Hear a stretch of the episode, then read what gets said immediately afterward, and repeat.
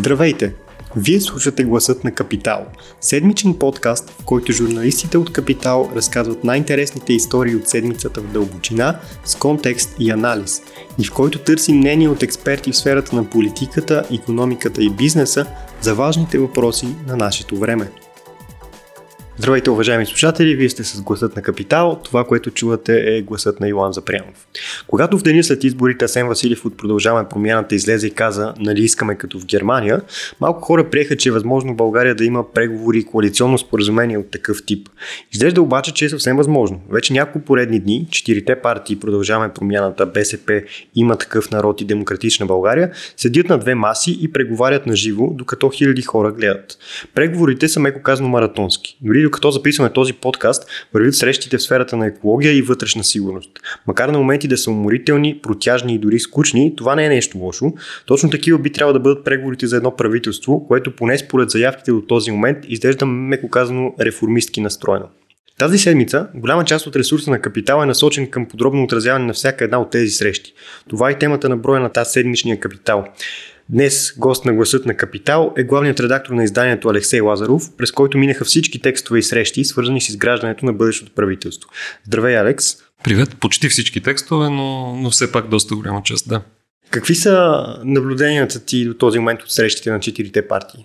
Аз смятам, че в момента сме свидетели на нещо, което началото на нещо, което може да наречем политическа революция, или поне да кажем, че началото на процес, който може да завърши в политическа революция.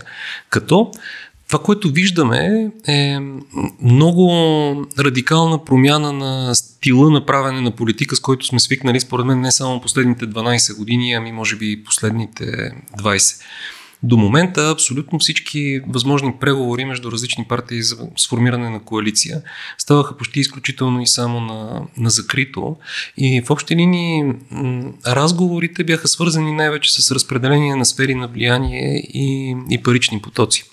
Това, което виждаме сега, е опит да се подходи по абсолютно различен начин, да се търсят общи неща, не недостатъци, за които биха били някакъв повод за конфликт, и желание да се свърши някаква работа. Сега, дали от това ще произтече нещо хубаво, все още е много рано да кажем, но заявката е за абсолютно различен тип политика от тази, която сме свикнали да виждаме през последните години. И за мен това е много добра новина.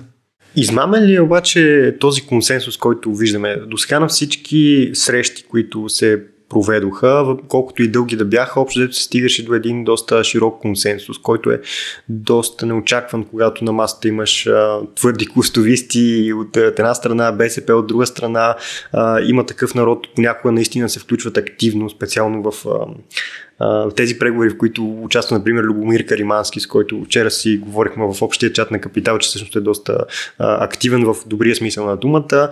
Продължаваме промяната, те по-скоро модераторстват тези срещи, като налагат дневния ред. Измамен ли е консенсуса в смисъла, че сме веднага след избори? Тоест всички тези три партии, освен продължаваме промяната, са загубили доста сериозен електорален ресурс. Големите победители са очевидни, те имат повече от два пъти резултата от БСП, т.е. продължаваме промяната, имаха 25%, докато следващите имаха 10% и никой не иска да ходи на избори. Тоест, дали това е реален консенсус, който ще се задържи след изборите, когато се формира правителство и парламент, или вървим към нещо, което няма да е толкова стабилно, колкото изглежда в момента?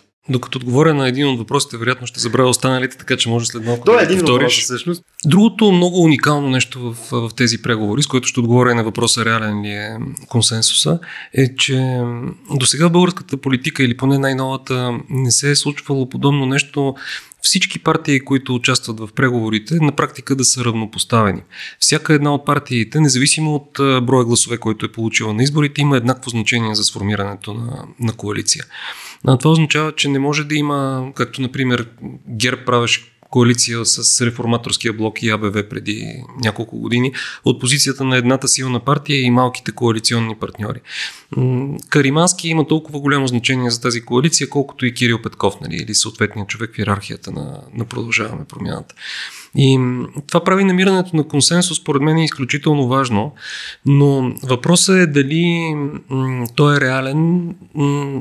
Отчасти вероятно да, вероятно всяка партия ще се опита да си прокара някакви различни интереси, независимо от преговорите, но това, което аз виждам в тях, е желанието и според моето усещане, че то е наложено от продължаваме промяната, да се набележат много конкретни измерители за резултат от политиките, които се обсъждат. Така ще го кажа, те не продължаваме промяната, не говорят за реформа в съдебната система и връщане на справедливостта, и двете неща са принципно абсолютно правилни. Те говорят за махане на главния прокурор, защото когато тръгнеш да питаш какво е реформата в съдебната система и какъв би бил резултата от нея, и повечето обяснения са сега, трябва да променим закона за съдебната власт, и ако зададеш въпроса, добре, какъв е резултата от това, и ти кажеш, добре, да сменим Висшия съдебен съвет, и зададеш пак въпроса от това, какъв е резултата, и в крайна сметка, като зададеш този въпрос няколко пъти, стигаш до отговора, ами трябва да се смени главния прокурор. Ясно, че смяната на Гешев няма да реши никакъв проблем, но пътя до смяната му означава всъщност реформа в съдебната система. И давам този пример, ще проследих по-близо тази дискусия, но всъщност и в останалите, които хвърлих един поглед, се наблюдава това желанието да се дефинират някакви конкретни измерители, някаква работа, която трябва да бъде свършена. И това е много различна постановка от това, което сме виждали пак през последните 12 години. И самия факт, че има разговори, има някакви експерти, има обсъждане, има дебат, това са думи, които ние сме забравили абсолютно през последните години, докато управляваше Бойко Борисов. Тогава всичко беше фокусирано в него. Думата експерт, аз мисля, че съм я чувал няколко пъти през тези 10 години. Всичко беше аз. И това е революцията, и за която говоря, че се връща някаква нормалност, която това не изглежда толкова революционно. В смисъл, няма някакво събитие, напротив, преговорите изглеждат скучни, защото истинската политика в този тип, който се формулира, тя трябва да е по-скоро скучна. Това е някакъв експертен разговор за свършване на работа, който да доведе до някакъв резултат. И това, което виждаме, е една скучно, но много радикална революция. Ние в тези срещи, аз лично поне трябва да отбележа, че Кирил Петков и Асен Василев до някаква степен и останалите от продължаване промяната са супер енергични. Тоест, това във всяка среща трябва да присъства или Кирил Петков, или Асен Василев. Тези хора общо откарват по 12-15 часа на ден в такива срещи. И понеже вчера аз следях срещата за електронното правителство, която свърши към 9 часа, не изглеждаше по никакъв начин да са уморени или нещо подобно. По-скоро го избутаха, защото другите около тях бяха уморени. Това е, мисля, че доста голям плюс за тях, включително и това, че всичко е наживо. Има стабилен интерес към подобен тип срещи. Доколкото аз гледах, числата, следяха ги няколко хиляди души, при положение, че електронното управление е доста нишова тема. Дори на мен беше тежко да слушам някои от техническите обяснения или един от малкото забавни спорове, който е дали да има печати в администрацията. Как завърши ясност? Ами, че няма да има печати. Да. Ами имаш един депутат, той може да не е депутат, но представител от БСП, Любомир Лагоев, който много държеше, че трябва да има печат. Печата показва, че това нещо е истинско.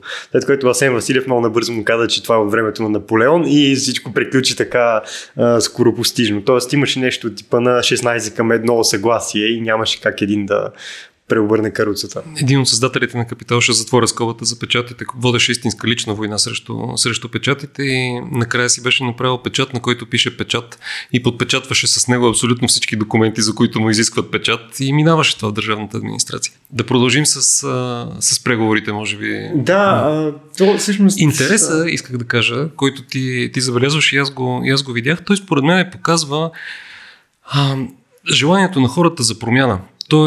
Обяснява се интереса по същия начин, както с интереса към продължаваме промяната, които реално обещаха само промяна, без да дават някаква конкретна плътност на обещанията си преди изборите. Сега виждам, че го правят с този процес, който започна, и това е супер.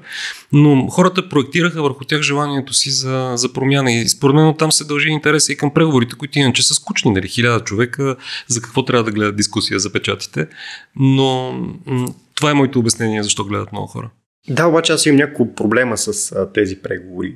първо е доколко са реалистични тези планове. Това е и въпрос към теб и аз ще обясня защо според мен не са особено реалистични. Както казах, единствената среща, която мисля, от другите срещи съм гледал някои неща, но вчера изгледах цялата ни среща за електронното управление, където съвсем накратко за една година трябва да се прави това, което не е правено 20 години. Това е супер амбициозен план, който предвижда да се направи ново министерство, предвижда се да направят много структурни промени, а чисто като за гражданите, смяна на личните карти с такива с чип, такива с вграден електронен подпис в тях, както Асен Василев даде примера с баба Пена ще пита има ли електронен подпис, което не съм сигурен коя баба Пена ще пита това, но така или иначе отговора беше да, ще има електронен подпис. Пълно унищожение общо на огромна част от хартиената администрация и подобни неща, които бяха заложени със срок една година. Това на мен не ми звучи реалистично, защото ти едновременно трябва да правиш тая структурна реформа, административна реформа и същевременно трябва да пишеш един тон код. Трябва да го вкараш в самия код трябва да го вкараш в друга структура, коя, например, общините, министерствата, кои системи ползват, трябва да вкараш проследимост, всеки гражданин да знае коя институция има неговите данни, така да не му се налага като ходиш в общината или като ходиш в НАП, да кажем, да даваш едни и същи документи, да ги вадиш по 10 пъти. И сега, отгоре на всичко, това трябва да се случва в същата година, в която трябва да се прави енергийна реформа, съдебна реформа, икономическа реформа и бла-бла-бла-бла. За ефективна администрация това според мен не е никакъв проблем. Преди няколко години на една конференция на Капитал бяхме поканили президента на Естония и си говорихме основно за електронното правителство и те как са успели да го направят. На тях им беше отняло от момента, в който са казали почваме до момента, в който всичко е приключило, по-голямата част от него, 3 години. Една голяма част от тях наистина е писане на код. Той тогава предложи, каза, че Естония може да ни даде този код абсолютно безплатно. Тоест, приемаме, че кода е на лице. Това, което той каза, че е в основата на ефективното електронно управление, е доверието към държавата. Защото ти трябва да знаеш, за да повериш на държавата, да управлява твоята дигитална идентичност. Трябва да си наясно, че никой няма да може с нея да злоупотребява, да достъпи данните ти от кат, колко си глобяван, здравното ти досие, от какво си боледувал. Цялото това огромно количество информация, което би могло да бъде централизирано с електронно управление и такава електронна идентичност, минава през това хората да имат доверие на държавата, че няма да злоупотреби с техните данни. И той каза, че за него лично това е най-големия проблем при правенето на електронно управление. Така че аз подкрепям го тук, наистина това би било по-трудната част, отколкото чисто инфраструктурата на техническото създаване на електронното правителство. Но може ли да бъде направено за една година? Не знам дали точно за една година, но в някакъв реален срок без никакъв проблем. Според мен, пак казвам, тези хора изглеждат съсредоточени в това да дават сравнително бързи резултати, защото електронното управление може и да не бъде направено за 10 години, за една година, но сигурност може да бъде направено по-бързо от 10 или 12 или отколкото години се опитват. Би било цинично да се оплакваме от амбициозност от страна на държавата при положение, че всъщност до сега имахме всичко друго, но не и амбиция. Тоест, ние получавахме едни пари, както ще ги изхарчиме за това. Тоест, за абсолютно също, за което сме ги харчили последните 5 години. Това, което се случваше по времето на Бойко Борисов и до някаква степен по времето на Томислав Дончев, който така европарите ги хвърляше според мен по този начин. Аргументите да не бързаме, според мен, дайте, това ли е най-важното в момента, не е ли по-важно енергетиката, обикновенно са аргументи за отлагане на реформите, които се използват под различна форма през последните вече 100 години имам усещането, защото няма причина нещата да не се движат едновременно. Държавната администрация е огромна, би трябвало да има капацитет за повече от един важен проект в даден момент. Само между другото ще върна за това за Естония, не толкова за да обърнем целият подкаст на тема електронно управление, за да ти кажа защо не може да вземем кода от Естония. Тоест това беше едно от нещата, които се обсъждаха вчера и Божидар Божанов от демократична България, който между другото първите 30 минути бяха просто той, който, както знаеш, той е самата енциклопедия за електронно управление, беше дошъл с една папка, изчете я цялата, всичко му беше прието, аз не съм го виждал по-щастлив някога Божидар Божанов. Той ви стана дума за Естония, че там всъщност нещата са децентрализирани, докато ние ще градим централизирана система и това при нас всъщност е по-логичният вариант, защото при нас административния, експертния ресурс, всичко е в София. И аз имам много голям проблем с София, не е България. Мисля, реално властта изцяло в България е концентрирана в София. Всичко се случва в София. Разбирам, че нали, той израз е в друга насока, но чисто в този смисъл имам проблем с него. Между другото, Божидар Божанов е човека, който е живо доказателство за неуспехите до момента да се направи нещо. Не за друго, защото той беше ангажиран в предишната администрация. И свърши изключително ценна работа. Значи, той направи карта на това какво трябва да се случи, с срокове, колко време ще отнеме всеки един етап, колко човека биха били ангажирани. Абсолютно всичко беше разписано и нищо от това, което той разписа като концепция, не се случи. Нито една стъпка от него. Случиха се единствено огромни държавни поръчки за техника, абсолютно безсмислени и несвързани с това, което той пише под оправданието правим електронно правителство, защото предишната администрация не беше фокусирана върху резултати, а върху крадене и това е скандално. Добре де, окей, но за да случат всички реформи едновременно, не казвам, че е невъзможно, но казвам, че би било доста трудно. И най-малко защото това предполага, че всичко ще бъде спокойно. Тоест няма да има някакви извънредни кризи, в каквито сме застънали доста дълбоко в момента, за да може да следнем да си оправим енергетиката. Много трудно е да оправиш енергетиката, да правиш реформа в момента, в който сметките са догоре и е много вероятно някой да излезе да протестира и ти всъщност ще направиш нещо, което е антипазарно, докато се опитваш да правиш някакви пазарни реформи. С правосъдието също сложна тема, но да кажем, че с нея се занимаваме от много повече години и по-скоро има някакъв консенсус вече, който е създаден. Но за всички тези неща трябва да се занимават горе-долу едни и същи хора. И това е нещо, което мен ме притеснява до някаква степен. Много от тези хора, които в момента са в преговорите, е логично да станат министри или заместник-министри, нали, като заместник-министрите приемаме, че са тези хора, които са повече хендзон с нещата. И кой остава след това? Мисля, кой ще бъде в парламента, ако тези хора, които в момента са на преден план, отидат в правителството? И кой ще свърши тежката работа, черната работа? Това е въпросът, който мен ме кара да съм доста по-малко оптимистичен, въпреки че доста харесвам начина, по който се правят преговорите. Аз мисля, че има... Да, трябва да има някакъв приоритет на реформите, до някъде съм съгласен с това. Те могат не задължително да се прави само по една във всеки един момент, но доколкото усещам аз разбирането на продължаваме промяната и демократична България, за другите две партии не мога да кажа, че ако има нещо, от което трябва без съмнение да се започне, това е реформата в съдебната система и то не заради нещо друго, и заради много други неща, но най-вече заради борбата с корупцията. Защото логиката е, че ако има ефективна борба срещу корупцията, това ще смени много бързо фокуса на държавната администрация и ще направи всички останали реформи много по-лесни, защото в момента фокус е в усвояване и преразпределение на някакви публични средства, докато ако се извади корупцията от там, фокусът много по-лесно може да се обърне в посока на създаване и вършене на някаква смислена работа за хората. А иначе надолу по листите, според мен, има също не лоши хора.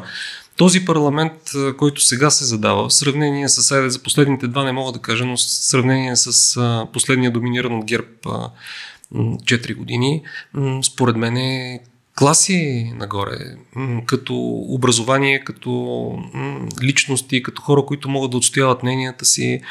Затова казвам, потвърждавам си още един път тезата, че има предпоставки за истинска политическа революция. Средната възраст е много по-ниска на хората в него. Нали? Не, че има нещо лошо. Хората са на по-висока възраст, но влиза друга енергия. Много по-свежа политическа струя се усеща от този парламент. Като изключиме правосъдната реформа и електронното управление, имаме доста належащ проблем, отново да го спомена, с енергетиката. Там ти имаш ли наблюдение какво може да се свърши въобще в краткосрочен план, защото той проблем е до голяма степен краткосрочен. Нали? Ако беше август месец, никой нямаше да има проблем. Да, повечето прогнози са, че високите цени на тока и газа ще бъдат до пролетта. Решенията, които повечето държави в Европа правят, са свързани с някакъв вид държавни помощи за най-засегнатите, така че да не се стигне до... хората с най-уязвими доходи, с най-ниски доходи да станат изключително уязвими, да загубят огромна част от разполагаемите си доходи, да не могат да се хранят. В общи линии става дума за такъв тип мерки. потреблението на електричество до някаква граница да не му се пипат цените до пролета, над тази граница да расте по-плавно, да се компенсират фирмите, чието производство изискват много голямо количество ток, така че да могат да останат на пазара. За такъв тип мерки става дума и не виждам някакъв проблем да бъдат организирани сравнително бързо. Това са краткосрочните мерки за решаване на кризите. Сега оттам нататък по-голямата реформа в енергетиката е някакъв малко по-дълъг процес. Но и там, между другото, ако се започне ефективна борба срещу корупцията, резултатите биха били изключително видими според мен. Чисто журналистически, как виждаш отразяването на тези преговори? Тоест, ти като главен редактор виждаш някакви проблеми в начина, по който журналистите ги отразяват, те дали са прекалено тежки. Един от проблемите, който аз имам, така репортерски проблем, например, че на края на преговорите ти всъщност имаш един готов документ, който е разделен на три точки. Нали? Неща, които има пълно съгласие, второ неща, които трябва да бъдат доизчистени, дискутирани допълнително и трето неща, които трябва да бъдат съгласувани с други комисии. Те са общо взето комисии. И всъщност ние не получаваме този документ. То е едно постоянно отразяване кой какво е казал или нещо такова. Журналистически как виждаш нещата? Ако виждам някакъв проблем, той не е толкова с отразяването от медийна гледна точка, отразяването на преговорите, защото един ги отразява по един начин, друг всеки сам си преценява зависимост от читателите си. Ако виждам някакъв проблем, той е по-скоро в пълното изолиране на медиите от отразяването на самите преговори, в смисъл, че те са поставени в ролята на обикновени зрители, които трябва да следят един нюсфийд. Не казвам, че медиите трябва да бъдат в залата, но според мен ако медиите имаха достъп до участниците след като приключат тези срещи, ако примерно те излизаха и даваха нещо като пресконференция или по един представител от всяка партия, това можеше да направи много качествена разлика. Предполагам защо така са решили организаторите на преговорите, защото една част от медиите са превзети и друга са странни, така да го кажем. Ще дойде Иляна Беновска, ще хвърля ябълки, Ива Николова, ще подскача и ще задава агресивни въпроси. Това не е окей, но според мен не е хубаво и медиите да бъдат абсолютно изолирани, защото ние имаме въпроси, които бихме искали да зададем в някои случаи. Нали? Ние успяваме да намерим да го направим това нещо, като звъним после на хората, които са участвали, задаваме някакви уточняващи въпроси, питаме. Но голяма част от участниците в преговорите са инструктирани да не общуват с медии, докато текат преговорите, което разбирам логиката за това нещо, но според мен от принципна гледна точка е неправилно. Тази седмица бяхме отправили покана за участие в подкаста на Капитал към Даниел Урер от продължаваме промяната, който се съгласи в бъдеще време, т.е. се надяваме, че когато минат тези преговори ще имаме повече достъп до тях, за да им зададем всички въпроси, които има, защото ние имаме също страшно много въпроси. Това, което ние си говорим в момента с теб, всъщност е база за едно доста широко интервю с хората, от които зависят всички тези неща, дали е реалистично, дали консенсус е лъжлив. Това са неща, които надявам се ще получим отговор на тях. Ти днес приключваш една трилогия от участие в гласът на Капитал, която се случи просто защото имаше избори, защото има нова конфигурация. В неделя Румен Радев общо взето той спечели изборите, но аз бих използвал една друга дума. Той общо взето сгази Анастас Герджиков с над 2 пъти повече гласове. И понеже миналата седмица обсъждахме това, предимно с Руми Червенкова, надценихме ли ние възможността Анастас Герджиков да има какъвто и да било шанс? Според мен с избирането на Румен Радев също се случи нещо като малка революция, която остана пак незабелязана от повечето хора, според мен отново, защото е някакъв вид връщане към нормалността и този тип стъпки не се приемат като някакво събитие, по-скоро като естествен ход на нещата. Но имаше две неща в избора му, които на мен ми направиха впечатление. Едното е, че това е на практика първия президент от 89-та година насам, или до 90 и някоя, който е избран без гласовете на ДПС. И до сега винаги, това не означава, че трябва да надценяваме ролята на ДПС, понякога и те са гласували с победителите, не толкова, че победата е зависела от тях, но въпреки всичко случилото се е факт. Това е първият президент, срещу когото ДПС официално е агитирала. И другата новина за мен е, че това е първият президент, който бил избиран с гласове и отляво и от дясно. Румен Радев успя по много изненадващ за мен начин да стане президент и на леви, и на десни. Това се виждаше от социологията още преди самите избори. Такова нещо до сега не се е случвало наистина. Георги Първанов беше подкрепен винаги повече от хората в ляво, Росен Плевналиев повече от хората в дясно, съответно и Петър Стоянов. Те се опитваха да хвърлят някакви мостове към отсрещната страна, но никога това не се е случвало така, както става в момента. И обяснението на това не е толкова в някакви уникални качества на Румен Радев, колкото отново в желанието на хората да видят, бих казал, неистовото желание на хората да видят някаква политическа промяна и някакъв прогрес. Просто те отново възложиха своите надежди за промяна на Румен Радев. А иначе надценихме ли влиянието на ДПС преди втория тур? Да, малко го надценихме. Просто изглеждаше, че залога за ДПС и ГЕРБ, то не само изглеждаше, беше така, залога за ДПС и ГЕРБ да спечелят президентската институция беше изключително голям, защото това е де-факто единствената друга власт, единствената, но да кажем, те загубиха изпълнителната власт, загубиха законодателната власт, остават им някакви позиции в местната власт, които след 2 години обаче не е много сигурно как ще се разпределят. Останаха единствено позициите им в съдебната власт, и ако, които не са никак за пренебрегване. Но ако те бяха запазили президентската институция, това щеше да им даде възможност оттам да имат, да си спестят, да атакуват или поне да пречат на всякакви опити за реформа в съдебната система, атакуване в местната власт и прочие. И предположението беше, че те ще хвърлят всички сили в спечелването на изборите, всякакви законни и незаконни действия, на които са способни, което, слава богу, не се оправда. Но ние надценяваме това, че те могат да управляват целия си електорат, според мен. Аз това искам да го кажа и миналата седмица, но понеже, нали, имаме един такъв страх да не правя грешни прогнози, да не вземем Герджиков да спечели и да после да се оправдавам в следващия епизод. Една част от вота на ДПС действително е контролиран, и то не е задължително ни контролиран с пари и така нататък, и те гласуват хората така, както им каже Доган или Карадия. Но също доста голяма част от хората те гласуват на етнически принцип и гласуват за ДПС като ДПС. Ако кандидата не е ДПС и не е точно, няма и този етническия принцип, както беше в Истанбул, нали, при Мустафа Карадия беше директно гласовете за турчина, доколкото и политически некоректно да звучи в България, това си беше слогана. И тези хора не могат да ги накараш всъщност да идат. Аз имам един приятел, който той си гласува за ДПС, и в миналата неделя го питах, нали, ще гласуваш ли за Герджиков, и той ти лут ли си, как са, нали? Едно, че е той от ГЕРБ, и второ, че, нали, трябва да пътувам до еди къде си, за да гласувам, как ще да се занимавам с такива глупости. И още тогава, нали, сметнах, че това е много наценено. Не мога да командваш 300 хиляди души, не мога да командваш евентуално 50-100, дори може би и повече, ако е някаква по-напрегната ситуация. Но след екзит половете ни показаха, че 35% от гласувалите за ДПС, които са гласували на втори тур и на първи, всъщност във втория тур са подкрепили Румен Радев. Тоест, това са хора, които си имат глава на раменете, те са решили, че гласуват не по начина, по който им казва така с намек Ахмет Доган и Мустафа Карадия, които гласуват 15 минути след 9 или каквото там бяха измислили този път.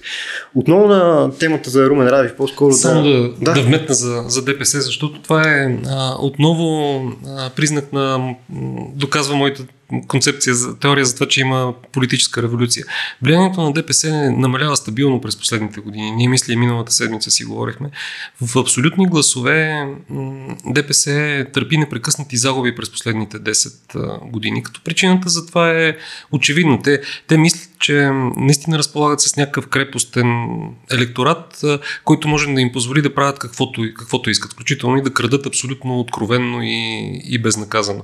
ДПС е партия, която абсолютно открито приема корупцията. Там се приемат хора, които са обвиняеми в корупция, хора, които са изключени от други партии заради корупция, хора, които са символ на корупцията. Те всички са добре дошли в ДПС.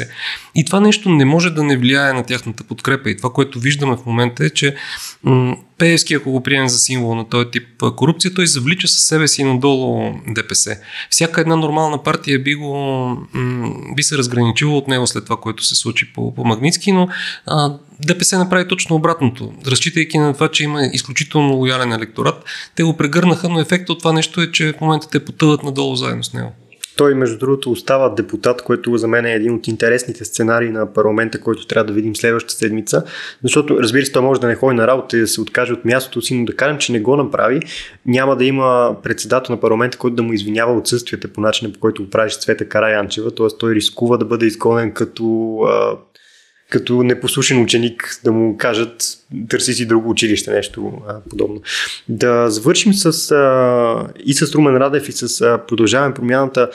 Тази година Румен Радев трябваше да бъде в доста активна позиция, нещо, което не е привично всъщност на български президенти. Сега, когато най-вероятно, вече все по-вероятно със всеки ден ще имаме ново правителство и то изглежда сравнително стабилно и според мен ще бъде стабилно поне в първите си месеци или дори година, докато този електорален шамар за всички останали партии не така поистине леко. Ще иде ли отново на заден план Румен Радев? Не мога да прогнозирам. Неговата роля е при съставянето на коалицията в момента. Не е особено голяма, партиите се разбират сами. Президентът има някаква роля, според мен, по принцип в начина, по който са структурирани нещата в България в моменти на кризи. И ако не се задава някаква криза, това би било добра новина. Тоест президентът може да отстъпи на по-заден план. Честно казано, не виждам защо той да продължи да играе толкова активна роля, колкото имаше до момента. Просто обстоятелствата няма да го изискват. Много благодаря за това участие на първо време и второ да видим какво ще стане. Ако този епизод ви е харесал и искате да слушате следващия епизод на Гласът на Капитал веднага, щом излезе, можете да се абонирате за нас в Apple Podcasts, Google Podcasts и Spotify. Обратна връзка може да ни изпратите на podcast@kapital.bg или в профилите на Капитал в социалните мрежи. Музиката, която чувате в Гласът на Капитал, е композирана от Петър Дундаков специално за Капитал. Аз съм Йоан Запрянов, а епизодът монтира Тихомир Конев.